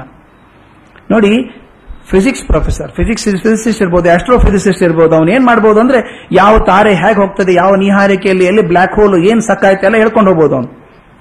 ಅಳಿಬಹುದು, ವೇಗ ಅಳಿಬಹುದು, ಪರಿಮಾಣ ಅಳಿಬಹುದು, ಆದರೆ ಪ್ರೀತಿ ರೋಷಗಳ ನಳೆವನೇನ್ ಅವ್ಯಕ್ತ ಚೇತನವನರಿವನೇನ್ ಅದು ಅರಿಯೋಕ್ ಸಾಧ್ಯ ಇಲ್ಲ ಅಂತ. ಅದಕ್ಕೆ ಡಿ ವಿಜಿ ಕೊನೆ ಹೇಳೋದು, ಈ ದೇವಯಾನ, ಪಿತೃಯಾನದ ನಂಬಿಕೆಯನ್ನು ಪ್ರಶ್ನಿಸುವವರ ಮನಸ್ಸಲ್ಲಿ ಎರಡು ಶಂಕೆ ಅಥವಾ ಒಂದು ಪ್ರಶ್ನೆ ಇರಬಹುದು ಅಂತ. ಅವ್ರು ಹೇಳ್ತಾರೆ, ಒಂದು ಶಂಕೆ ಇದೆ, ಒಂದು ಭಯ ಇದೆ. ಬಹುಶಃ ಅವ್ರ ಕಾಲದಲ್ಲಿ ತುಂಬಾ ಚರ್ಚೆ ಆಗಿದ್ದಿರಬೇಕು. ಇದು ಡಿಸ್ಕಸ್ ಮಾಡಿ, ಪುಸ್ತಕ ಬರೀಬೇಕಾದ್ರೆ ತುಂಬಾ ಚರ್ಚೆ ಆಗಿರಬೇಕು ಆರ್ಗ್ಯುಮೆಂಟ್ ಆಗಿರಬೇಕು. ನಾನು ಕಲ್ಪಿಸ್ಕೊಳ್ಳೋದು. ಬಹಳ ಜನ ಕೇಳಿರ್ಬೇಕು ಸ್ವಲ್ಪ ಉತ್ತರಾಯಣ ಏನು ಸ್ಪೆಷಲ್ ದಕ್ಷಿಣಾಯಣ ಯಾಕಲ್ಲ ಅಂತೆಲ್ಲ ಕೇಳಿರ್ಬೇಕು. ಅದಕ್ಕೆ ಹೇಳ್ತಾರೆ, ಒಂದು ಚಿಂತೆ ಇದೆ, ಒಂದು ಭಯ ಇದೆ ಇವರಿಗೆ ಅಂತ. ಯಾಕಂದ್ರೆ, ತಮಗೆ ಮೃತ್ಯು ದಕ್ಷಿಣಾಯಣದಲ್ಲಿ ಬಂದ್ಬಿಟ್ರೆ ಏನು ಅಂತ ಭಯ ಅಂತ. ದಿವಿಜ್ ಹೇಳುದು. ತಮಗೆ ದಕ್ಷಿಣಾಯಣದಲ್ಲಿ ಮೃತ್ಯು ಮೃತ್ಯು ಬಂದ್ಬಿಟ್ರೆ ಏನ್ ಭಯ, ಏನಾಗ್ತದೆ ಅಂತ ಭಯ. ಮತ್ತೆ ಇನ್ನೊಂದು ದಕ್ಷಿಣಾಯಣದಲ್ಲಿ ಸಾವು ಶ್ರೇಷ್ಠ ಯಾಕಲ್ಲ ಅಂತ ಪ್ರೂಫ್ ಬೇಕು ಅಂತ ಕೇಳ್ತಾರೆ. ಒಂದು ಚಿಂತೆ, ಒಂದು ಭಯ. ಇದಕ್ಕೆ ಎರಡು ಪರಿಹಾರಗಳು ಅಂತ ಡಿ ಡಿವಿಜಿ ಮಾತಲ್ಲಿ ಹೇಳೋದು. ಎಷ್ಟು ಚೆನ್ನಾಗಿ ಹೇಳ್ತಾರೆ ಪರಿಹಾರ. ಒಂದು, ಪಿತೃಯಾನ ಕನಿಷ್ಠವಲ್ಲ. ದಕ್ಷಿಣಾಯಣದಲ್ಲಿ ಪ್ರಾಣ ಹೋದ್ರೆ ಪಿತೃಲೋಕ ಬಂದ್ರೆ ಏನೂ ತೊಂದರೆ ಇಲ್ಲ. ಯಾಕಂದ್ರೆ ಇದು ಪುಣ್ಯಲೋಕ ಪ್ರಯಾಣವಲ್ಲದೆ ಮತ್ತೇನು ಕೆಟ್ಟದಲ್ಲಲ್ಲ? ನೀವೇನೇನು ಸಂಪಾದನೆ ಈಗ ಮಾಡಿದಿರೋ ಇದ್ರ ಪ್ರಕಾರ ಪುಣ್ಯಲೋಕಕ್ಕೆ ಹೋಗ್ತೀರಿ. ಅದನ್ನ ಅಕೌಂಟ್ ತೀರ್ಸೋದಕ್ಕೆ ವಾಪಸ್ ಬರ್ತೀರಿ. ಒಳ್ಳೆ ಕೆಲಸ ಮಾಡಿದ್ರೆ ಮತ್ತೆ ಮೇಲೆ ಹೋಗ್ತೀರಿ. ಹೀಗೆ ಹಂತ ಹಂತವಾಗಿ ಮೇಲೆ ಹೋಗೋದಿದೆಯಲ್ಲ, ಇದು ನಿಮಗೆ ಒಳ್ಳೆ ಕೆಲಸ ಮಾಡಿದ್ರೆ ಮುಂದಿನ ಜೀವನದಲ್ಲಿ ಒಳ್ಳೆ ಐಶ್ವರ್ಯ, ಒಂದು ಒಳ್ಳೆ ಸಮಾಜ ಸಿಗ್ಬೋದು, ಒಂದು ಒಳ್ಳೆ ಚಿಂತನೆ ಸಿಗ್ಬೋದು ನಿಮಗೆ. ಆದ್ದರಿಂದ ಇದು ಉನ್ನತಿಗೆ ಹೋಗುವಂತ ಮಾರ್ಗ. ಆದ್ದರಿಂದ ದಕ್ಷಿಣಾಯಣದಲ್ಲಿ ಮೃತ್ಯು ಅಕನಿಷ್ಠ ಏನಲ್ಲ? ಮೊದಲನೇ ಮಾತು. ಎರಡನೇದು ತಮ್ಮ ಯೋಗ್ಯತೆ ದೇವಯಾನದ್ದು ಅಂತ ಅನ್ಕೊಳ್ಳೋರು ಯಾರಾದರೂ ಇದ್ರೆ, ನೋಡಿ, ನಾನು ದಕ್ಷಿಣ ಆಸ್ಪತ್ರೆ ಬಹಳ ಕನಿಷ್ಠ ಆಗ್ಬಿಡ್ತೀನಿ ದಕ್ಷಿಣ ಉತ್ತರಾಯಣದಲ್ಲೇ ಸಾಯಬೇಕು, ನಾನು ದೇವಯಾನಕ್ಕೆ ಹೋಗಬೇಕು ಅನ್ನೋರಿದ್ರೆ ಅವ್ರೆಷ್ಟು ಚೆನ್ನಾಗಿ ಹೇಳ್ತಾರೆ ಅಂದ್ರೆ, ತಮ್ಮ ಯೋಗ್ಯತೆ ದೇವಯಾನದ್ದು ಪಿತೃಯಾನಕ್ಕಿಂತ ಮಿಗಿಲಾದದ್ದು ಎಂದು ಯಾರಾದರೂ ತಿಳಿದಿದ್ರೆ ಅದೊಂದು ಭ್ರಾಂತಿ. ನೋಡಿ, ನನ್ನ ಜೀವಕ್ಕೆ ದೇವಯಾನನೇ ಸೇಕು ಬೇಕು ಅಂತ ಅನ್ನೋದಾದ್ರೆ ಇದೇನೋ ನೀವು ಬಸ್ಸಲ್ಲಿ ಮಾಡಬಹುದು. ಸೂಪರ್ ಡಿಲಕ್ಸ್ ಬಸ್ಸಿಗೆ ಟಿಕೆಟ್ ಬುಕ್ ಮಾಡಬಹುದು. ಬೇಡ, ಟ್ರೈನಿಗೆ ಹೋಗೋದಾದ್ರೆ ರಾಜಧಾನಿ ಎಕ್ಸ್ಪ್ರೆಸ್ಗೆ ಮಾಡಬಹುದು. ಬೇಡ ಫ್ಲೈಟ್ ಅಲ್ಲಿ ಮಾಡಬಹುದು ಎಕ್ಸಿಕ್ಯೂಟಿವ್ ಕ್ಲಾಸ್ ಅಲ್ಲಿ ಹೋಗ್ಬೋದು, ಅಲ್ವಾ? ಇದು ನಿಮ್ ಕೈಯಲ್ಲಿದೆ. ಇಲ್ಲಿ ನಾನು ದೇವಯಾನಕ್ಕೆ ಹೋಗ್ತೀನಿ ಅಂತ ತೀರ್ಮಾನ ಮಾಡ್ತೀನಿ ಅಂತಂದ್ರೆ ನಾನು ಇದಕ್ಕೆ ದಕ್ಷಿಣಾಯನಕ್ಕೆ ಹೋಗುವ ಸಣ್ಣವನಲ್ಲ ನಾನು ಅಂತ ಅನ್ನೋದಾದ್ರೆ ಭ್ರಾಂತಿ ಆಗಿದೆ ನಿಮ್ಮ ಮನಸ್ಸಿಗೆ ಅಂತ ಅವರು ಮಾತು ಹೇಳ್ತಾರೆ. ಅದೇ ಅವರ ಅನರ್ಹತೆಯನ್ನು ತೋರಿಸುತ್ತದೆ ಅಂತ. ನಾನು ದೇವಯಾನಕ್ಕೆ ಅರ್ಹನಾಗಿದ್ದೀನಿ ಅಂತ ಅಂದ್ರೆ ಅಹಂಕಾರ ಇದೆ ಅಂತಾಯ್ತು, ದೇವಯಾನಕ್ಕೆ ಅರ್ಹತೆ ಇಲ್ಲ ನಿಮಗೆ ಅಂತ. ಒಂದೇ ಮಾತು. ವ್ಯಕ್ತಿಗೆ ಅಹಂಕಾರದ ಸೋಂಕಿಲ್ಲ ಅಂತ. ನಿಜವಾಗ್ಲೂ ಅವನು ದೇವಯಾನಕ್ಕೆ ಹೋಗೋದಾದ್ರೆ ಅವನು ಚಿಂತೆನೆ ಮಾಡಲ್ಲ, ದೇವಯಾನನೋ ಪಿತೃಯಾನೋ ಕೆಲಸ ಮಾಡ್ಕೊಂಡಿರ್ತಾನೆ, ಅವನು ದೇವಯಾನ ಮುಟ್ತದೆ ಅವನಿಗೆ. ನಾನು ದೇವಯಾನನೇ ಬೇಕು, ಇದು ನಾನು ಸಾಧ್ಯ ಇಲ್ಲ ಅಂತ ಅನ್ನೋದಾದ್ರೆ ನಿಮ್ಗೆ ಅಹಂಕಾರ ಇದೆ. ಅಹಂಕಾರದ ದೇವಯಾನ ಚಾನ್ಸ್ ಇಲ್ಲ ನಿಮಗೆ. ಎರಡನೇದು, ಉತ್ತರಾಯಣದಲ್ಲಿ ಆದ ಎಲ್ಲ ಮರಣಗಳು ಮುಕ್ತಿ ನೀಡ್ತವೆ ಅಂತ ಭಾವನೆ ಮಾಡೋದು ಒಂದು ಭ್ರಾಂತಿನೇ. ಉತ್ತರಾಯಣದಲ್ಲಿ ಆಗಬಹುದು, ಮೃತ್ಯು ಆಗಬಹುದು. ಮೃತ್ಯು ಆದ್ರೆ ಎಲ್ಲರೂ ಮುಕ್ತಿ ಆಗ್ತದೆ, ಮೋಕ್ಷ ಆಗ್ತದೆ ಅಂತ ಹೇಳೋಕೆ ಸಾಧ್ಯ ಇಲ್ಲ. ಇದು ನಂಬಿಕೆ ಮಾತ್ರ, ಅದಕ್ಕೇನು ಗೊತ್ತಿಲ್ಲ ನಮಗೆ. ಈ ಚರ್ಚೆ ಸಾವಿನ ಬಗ್ಗೆ ಒಂದು ಉನ್ನತವಾದ ಭಾವನೆಯನ್ನು ಉಂಟು ಮಾಡೋಕೆ ಮಾತ್ರ ಮಾಡಿದ್ದೀನಿ ಪುಸ್ತಕದಲ್ಲಿ ಬರೀತಾರೆ ಅವರು. ಇದು ಯಾಕೆ ಚರ್ಚೆ ಮಾಡ್ತೀನಿ ಅಂದ್ರೆ ಕೃಷ್ಣ ಹೇಳಿದ್ದ ಹಾಗೆ ದಕ್ಷಿಣಾಯಣ ಉತ್ತರಾಯಣದ ಮಾತನ್ನ ಹೇಳ್ತಾನೆ ಅವನು. ಪ್ರಶಸ್ತವಾದದ್ದು ಉತ್ತರಾಯಣ ಅಂತ ಹೇಳ್ತಾನೆ. ಇದು ಯಾಕೆ ಚರ್ಚೆ ಮಾಡ್ತೀವಿ ಅಂದ್ರೆ ಅವನ ಕಾಲಕ್ಕೆ, ಆ ಕಾಲಕ್ಕೆ ಒಂದು ಗಟ್ಟಿಯಾದ ನಂಬಿಕೆ ಆಗಿತ್ತದು. ಅದಕ್ಕೋಸ್ಕರ ಭೀಷ್ಮರಂತವರು ಕಾಯ್ದು ಉತ್ತರಾಯಣ ಬರೋದಕ್ಕೆ ಕಾಯ್ದರು ಅಂತ. ಈ ಅಕ್ಷರ ಬ್ರಹ್ಮ, ನಾವೇನು ನೋಡಿದ್ವಲ್ಲ ಇವತ್ತು ಅಧ್ಯಾಯ? ಅಕ್ಷರ ಬ್ರಹ್ಮ ಯೋಗ ಅಥವಾ ಪ್ರಣವಾರ್ಥ ಯೋಗದಲ್ಲಿ ಮುಖ್ಯವಾದ ಚರ್ಚಿತವಾದಂಥ ಅಂಶಗಳು. ನಮಗೆ ಮೆಮರಿಗೋಸ್ಕರ ಇನ್ಕ್ಯಾಪ್ಸುಲೇಟ್ ಮಾಡೋದಾದರೆ ಅರ್ಜುನನ ಎಂಟು ಪ್ರಶ್ನೆಗಳಿಂದ ಶುರು ಆಗ್ತದೆ. ಸಣ್ಣ ಸಣ್ಣ ಪ್ರಶ್ನೆಗಳಿಂದ ಹಿಡ್ಕೊಂಡು ಮರಣ ಕಾಲಕ್ಕೆ ನಾನು ನಿನ್ನ ಸ್ಮರಿಸೋದು ಹೇಗೆ ಅನ್ನೋ ಮಟ್ಟಿಗೆ ಎಂಟು ಪ್ರಶ್ನೆ ಕೇಳ್ತಾನೆ. ಅದಕ್ಕೆ ಕೃಷ್ಣ ನೇರವಾದಂತಹ ಸ್ಪಷ್ಟವಾದ ಉತ್ತರ ಕೊಡ್ತಾನೆ. ಅಂತ್ಯಕಾಲದಲ್ಲಿ ಭಗವಂತನ ಸ್ಮರಣೆ ಅಗತ್ಯ ಮತ್ತು ಅದನ್ನು ಬರೆಸೋದು ಹೇಗೆ ಅಂತ ಕೂಡ ಹೇಳ್ತಾನೆ. ಅಲ್ಲಿ ಹೇಳ್ತಾನೆ, ಬರೆಸಬೇಕಾದ್ರೆ ಒಂದೇ ಸಲ ಬರಲ್ಲಪ್ಪ. ಯಾವತ್ತೂ ನಾನು ಧ್ಯಾನ ಮಾಡ್ತಾ ಇರು. ಸಂತತಂ ಚಿಂತೆಯೇನಂತಂ ಅಂತಕಾಲೇ ವಿಶೇಷತಃ. ಅಂತತಂ ಚಿಂತೆಯೇನಂತಂ. ಮೊದಲಿಂದ ಮಾಡ್ಕೊಂಡಿದ್ರೆ ಮಾತ್ರ ಕೊನೆಗೆ ಬರ್ತಿದ್ರೆ ಬರೋದಿಲ್ಲ. ಅದಕ್ಕೆ ಅದನ್ನು ಧ್ಯಾನ ಮಾಡ್ಕೋ ಅಂತ ಹೇಳ್ತಾನೆ. ಮೂರನೇದು ಓಂಕಾರದ ಅರ್ಥ. ಓಂ ಅನ್ನೋ ಪದದ ಅರ್ಥ ಎಷ್ಟು ವಿಶೇಷವಾಗಿ ಹೇಳಿದ್ದಾರೆ ಡಿ ವಿ ಜಿ ಇದ್ರೊಳಗೆ. ಆ ವರ್ಣಗಳು, ಮೂರು ಲೋಕಗಳು, ಮೂರು ಗುಣಗಳು ಎಲ್ಲಾನು ಸೇರಿಸಿ ಆದಂತಹ ಪದ ಇದು. ಇದನ್ನ ಇಟ್ಕೊಳ್ಳಿ. ಅಂದ್ರೆ ನೀವು ಒಂದು ಆಕಾರವನ್ನು ದಾಟಿ ಸ್ವಲ್ಪ ಮೇಲಕ್ಕೆ ಹೋಗ್ತೀರಿ. ಅದಕ್ಕೆ ಓಂಕಾರಂ ಏಕಾಕ್ಷರಂ ಬ್ರಹ್ಮ ಅಂತ. ಅದನ್ನು ಹೇಳಿದ್ದಾನೆ. ಧ್ಯಾನದಲ್ಲಿ ಭಾವನೆ ಮಹತ್ವ. ಬಹಳ ಮುಖ್ಯವಾದಂತ ಇದೆ ಅಧ್ಯಾಯದೊಳಗೆ. ಧ್ಯಾನ ಮಾಡಬೇಕಾದ್ರೆ ಅಕ್ಷರ ಮುಖ್ಯ ಅಲ್ಲ. ಮಂತ್ರ ಮುಖ್ಯ ಅಲ್ಲ. ಮಂತ್ರದಿಂದಿರುವಂತಹ ಭಾವನೆ ಮುಖ್ಯ. ಆ ಮಂತ್ರದಲ್ಲಿರುವಂತಹ ಭಾವನೆ ಮನಸ್ಸಿಗೆ ಸ್ಫುರಿಸದೆ ಹೋದ್ರೆ ಪೂಜೆ ದಂಡ ಆಗಿ ಹೋಗ್ತದೆ. ಅದಕ್ಕೆ ಹೇಳ್ತಿರ್ತಾರೆ, ನೀವು ಮಂಗಳಾರತಿ ಮಾಡಬೇಕಾದ್ರೆ ನಿಜವಾಗ್ಲೂ ಯಾರಿಗೆ ಮಾಡ್ತಾ ಇದ್ದೀರಿ ಅಂತ. ಮಂಗಳಾರತಿ ಮಾಡಿಕೊಂಡು, ನೋಡೋ, ಬೆಲ್ಲ ಆಯ್ತು ಯಾರು ನೋಡು? ಫೋನಲ್ಲಿ ಹೇಳು, ಇಲ್ಲ ಅಂತ ಹೇಳ್ಬಿಡು ಅಂತ ಹೇಳಬೇಕಾದ್ರೆ ನಾವು ಯಾರಿಗೆ ಮಂಗಳಾರತಿ ಮಾಡ್ತಿದ್ದೀವಿ ಅಂತ. ಅದಕ್ಕೆ ಹೇಳ್ತಾರೆ, ಅಕ್ಷರ ಮುಖ್ಯ ಅಲ್ಲ, ಭಾವನೆ ಮುಖ್ಯ ಅಂತ. ಮೋಕ್ಷದ ಎರಡು ಮಾರ್ಗಗಳು, ಒಂದು ದೇವಯಾನ, ಒಂದು ಪಿತೃಯಾನ. ಇನ್ನೊಂದು ಮುಖ್ಯ ಚರ್ಚೆ ಆದದ್ದು ದಕ್ಷಿಣಾಯಣ ಮತ್ತು ಉತ್ತರಾಯಣದ ಚರ್ಚೆ. ನಂಬಿಕೆ ವಿಷಯ ಅದು. ಅದಕ್ಕೆ ಹೇಳ್ತಾರೆ, ಅದು ನಂಬಿಕೆ ವಿಷಯ ಆದ್ರೆ ನೀವು ನಂಬಿದ್ರು ಅಷ್ಟೇನೆ ಬಿಟ್ಟರು ಅಷ್ಟೇನೆ. ಆದರೆ, ಒಂದು ಸಮಾಜ, ಒಂದು ಜನಾಂಕ ತಲೆತಲಾಂತರಗಳಿಂದ ಒಂದು ನಂಬಿಕೊಂಡು ಬಂದಿರಬೇಕಾದ್ರೆ, ಅದು ಸುಳ್ಳು ಅಂತ ಪ್ರೂವ್ ಮಾಡುವವರೆಗಾದ್ರೂ ಅದು ನಂಬಿ ಅಂತ ಡಿ ವಿ ಜಿ ಹೇಳುವಂಥದ್ದು. ಇದ್ರ ಒಟ್ಟು ದರ್ಶನ ಏನು ಅಂತಂದ್ರೆ ಕೊನೆಗೆ ಸಾಲಲ್ಲಿ ಭಗವಂತ ಹೇಳ್ತಾನೆ, ತಸ್ಮಾತ್ ಸರ್ವೇಶು ಕಾಲೇಶು ಮಾಂ ಅನುಸ್ವರ ಯುದ್ಧ ಚ. ಕೊನೆ ಮಾತು ಹೇಳೋದು ಕೃಷ್ಣ ಅದರೊಳಗೆ ಏನಂದ್ರೆ, ಆದ್ದರಿಂದ ನೀನು ಸದಾ ನನ್ನನ್ನು ಸ್ಮರಿಸ್ತಾ ಇರು. ತಸ್ಮಾತ್ ಸರ್ವೇಶು ಕಾಲೇಶು ಮಾಂ ಅನುಸ್ವರ. ಎಲ್ಲ ಕಾಲದಲ್ಲೂ ಅನಿಸ್ಕೊಂಡೇ ಇರು, ನನ್ನ ನೆನೆಸ್ಕೊಂಡಿರು. ಮತ್ತು ಯುದ್ಧ ಮಾಡು. ಕೊನೆಗೆ ಅಲ್ಲಿಗೆ ಬಂದ, ಮತ್ತೆ ಯುದ್ಧ ಮಾಡು ಅಂತ ಹೇಳ್ದ. ಪ್ರಶ್ನೆ ಬಂತು, ಎರಡೂ ಹೇಗೆ ಮಾಡೋದು? ಯುದ್ಧ ಮಾಡು ಅಂತ ಹೇಳ್ತೀಯ? ಸ್ಮರಣೆ ಮಾಡು ಅಂತ ಹೇಳ್ತೀವಿ. ಎರಡು ಮಾಡೋದು ಹೇಗೆ? ಅದಕ್ಕೆ ಶ್ರೀರಾಮಕೃಷ್ಣರು ಬಹಳ ಚೆನ್ನಾಗಿ ಹೇಳ್ತಾರೆ. ಶಿಷ್ಯರಿಗೆ ಹೇಳಿದ್ರಂತೆ, ನಿಮಗೆ ಎರಡು ಕೈ ಇದೆಯಲ್ಲ? ಎರಡು ಕೈ ಇದೆಯಲ್ಲ? ಒಂದು ಕೈಯಿಂದ ಕೆಲಸ ಮಾಡು. ಇನ್ನೊಂದು ಕೈಯಿಂದ ಪದ, ಭಗವಂತನ ಪಾದ ಗಟ್ಟಿಯಾಗಿ ಹಿಡ್ಕೋ. ಶ್ರೀರಾಮಕೃಷ್ಣ ಹೇಳೋದು ಎಷ್ಟು ಚೆನ್ನಾಗಿ, ಅವ್ರ ಸಾಮತಿಗಳೇ ಅದ್ಭುತ. ಅವ್ರು ಹೇಳ್ತಾರೆ, ಒಂದು ಕೈಯಿಂದ ಕೆಲಸ ಮಾಡು, ಇನ್ನೊಂದು ಕೈಯಿಂದ ಭಗವಂತನ ಪಾದ ಗಟ್ಟಿಯಾಗಿ ಹಿಡ್ಕೋ. ಈ ಕೆಲಸ ಮುಗಿತೋ, ಅದನ್ನು ಒಯ್ದು ಪಾದ ಗಟ್ಟಿ ಹಿಡ್ಕೋ ಅಂತ. ಎರಡು ಕೈಯಿಂದ ಪಾದ ಗಟ್ಟಿ ಹಿಡ್ಕೋ ಅಂತ ಹೇಳ್ತಾರೆ. ಹೇಳೋದು ಸುಲಭ ಮಾಡೋದು ಕಷ್ಟ. ಪ್ರಯತ್ನ ಮಾಡಿದರೆ ಕಷ್ಟ ಸಾಧ್ಯ ಆಗ್ತದೆ. ಸಂಗ್ರಹ ಪದ್ಯ, ಡಿ ವಿ ಜಿ ಎರಡು ಸಂಗ್ರಹ ಪದ್ಯ ಬರೆದಿದ್ದಾರೆ ಈ ಸಲ. ಪಥ ಎರಡು ಪರದಿ ಸುಕೃತಿಗೆ. ನೋಡಿ. ಪಥ ಎರಡು ಪರದಿ ಸುಕೃತಿಗೆ. ಸಿತಸಾರಂ ದೇವಯಾನವದು ಮೋಕ್ಷಾರ್ಥಂ, ಪಿತೃಯಾನಂ ಸತ್ಕುಲ ಸಂಸ್ಕೃತಿಗಳಕ್ಕೂ ಅದು ಉತ್ತರೋತ್ತರ ಅಭ್ಯುದಯಾರ್ಥಂ. ಎರಡೂ ಮೊದಲೇ ಹೇಳ್ತಾರೆ. ಎರಡು ಹಾದಿ ಇದೆಯಪ್ಪ ಮೋಕ್ಷಕ್ಕೆ ಹೋಗೋದಕ್ಕೆ. ಪರಕ್ಕೆ ಹೋಗೋದಕ್ಕೆ. ಒಂದು ದೇವಯಾನದು ಮೋಕ್ಷಾರ್ಥಂ. ದೇವಯಾನ ನಿಮ್ಮನ್ನು ಸೀದಾ ಮೋಕ್ಷಕ್ಕೆ ಕರ್ಕೊಂಡು ಹೋಗ್ತದೆ. ಪಿತೃಯಾನಂ ಸತ್ಕುಲ ಸಂಕೃತಿಗಕ್ಕುಂ ನಿಮ್ಮ ಮೋಕ್ಷ ಪುಣ್ಯಲೋಕ ಕರ್ಕೊಂಡು ಹೋಗಿ ಒಳ್ಳೆ ಉತ್- ಸತ್ಕುಲವಾದಂತಹ ನಿಮ್ಮ ಜೀವನ ಕೊಡ್ತದೆ. ಅದು ಉತ್ತರೋತ್ತರ ಅಭ್ಯುದಾಯ ಅಭ್- ಅಭ್ಯುದರ್ಥಂ ಉತ್ತರೋತ್ತರವಾಗಿ ಮೆಟ್ಟಲು ಮೆಟ್ಟಲಾಗಿ ನಿಮ್ಮನ್ನ ಮೇಲೆ ಕರ್ಕೊಂಡು ಹೋಗುವಂತಹದ್ದು ಪಿತೃಯಾನ. ಮುಂದೆ ಅಷ್ಟ ಪ್ರಶ್ನೋತ್ತರದಿಂ ಎಂಟು ಪ್ರಶ್ನೆ ಕೇಳಿ, ಸೃಷ್ಟಿ ಲಯ ಆವೃತ್ತಿ ಜೀವ ಜನೈ ಮೃತ ಕಥೆಯಂ ಸ್ಪಷ್ಟೀಕರಿಸಿದ ಅಷ್ಟಮ ಗೀತೆಯಲ್ಲಿ ಪುಣ್ಯಯಾತ್ರೆಯ ಪರ್ಯ. ಈ ಪುಣ್ಯಯಾತ್ರೆ ಅಂತ ಜೀವನ ಏನಿದೆಯೋ, ಇದರ ಆಗುವಂತಹ ಸೃಷ್ಟಿ, ಲಯ ಮತ್ತು ಆ ಸ್ಥಿತವೇನಿದೆಯೋ ಇದರ ಜೀವ, ಜನನ, ಮೃತಿ ಈ ಮೂರು ಕಥೆಗಳನ್ನ ಅಚ್ಯುತ ಸ್ಪಷ್ಟವಾಗಿ ಅರ್ಜುನ್ ತಿಳಿಸಿದ ಅನ್ನುವಲ್ಲಿಗೆ ಓಂ ತತ್ಸಶ್ರೀ ಭಗವದ್ಗೀತಾಸು, ಉಪನಿಷತ್ಸು, ಬ್ರಹ್ಮವಿದ್ಯಾಯಾಂ ಯೋಗಶಾಸ್ತ್ರೇ, ಶ್ರೀಕೃಷ್ಣಾರ್ಜುನ ಸಂವಾದೆ. ಅಕ್ಷರ ಬ್ರಹ್ಮಯೋಗೋ ನಾಮ ಅಷ್ಟಮೋಧ್ಯಾಯ. ನಮಸ್ಕಾರ.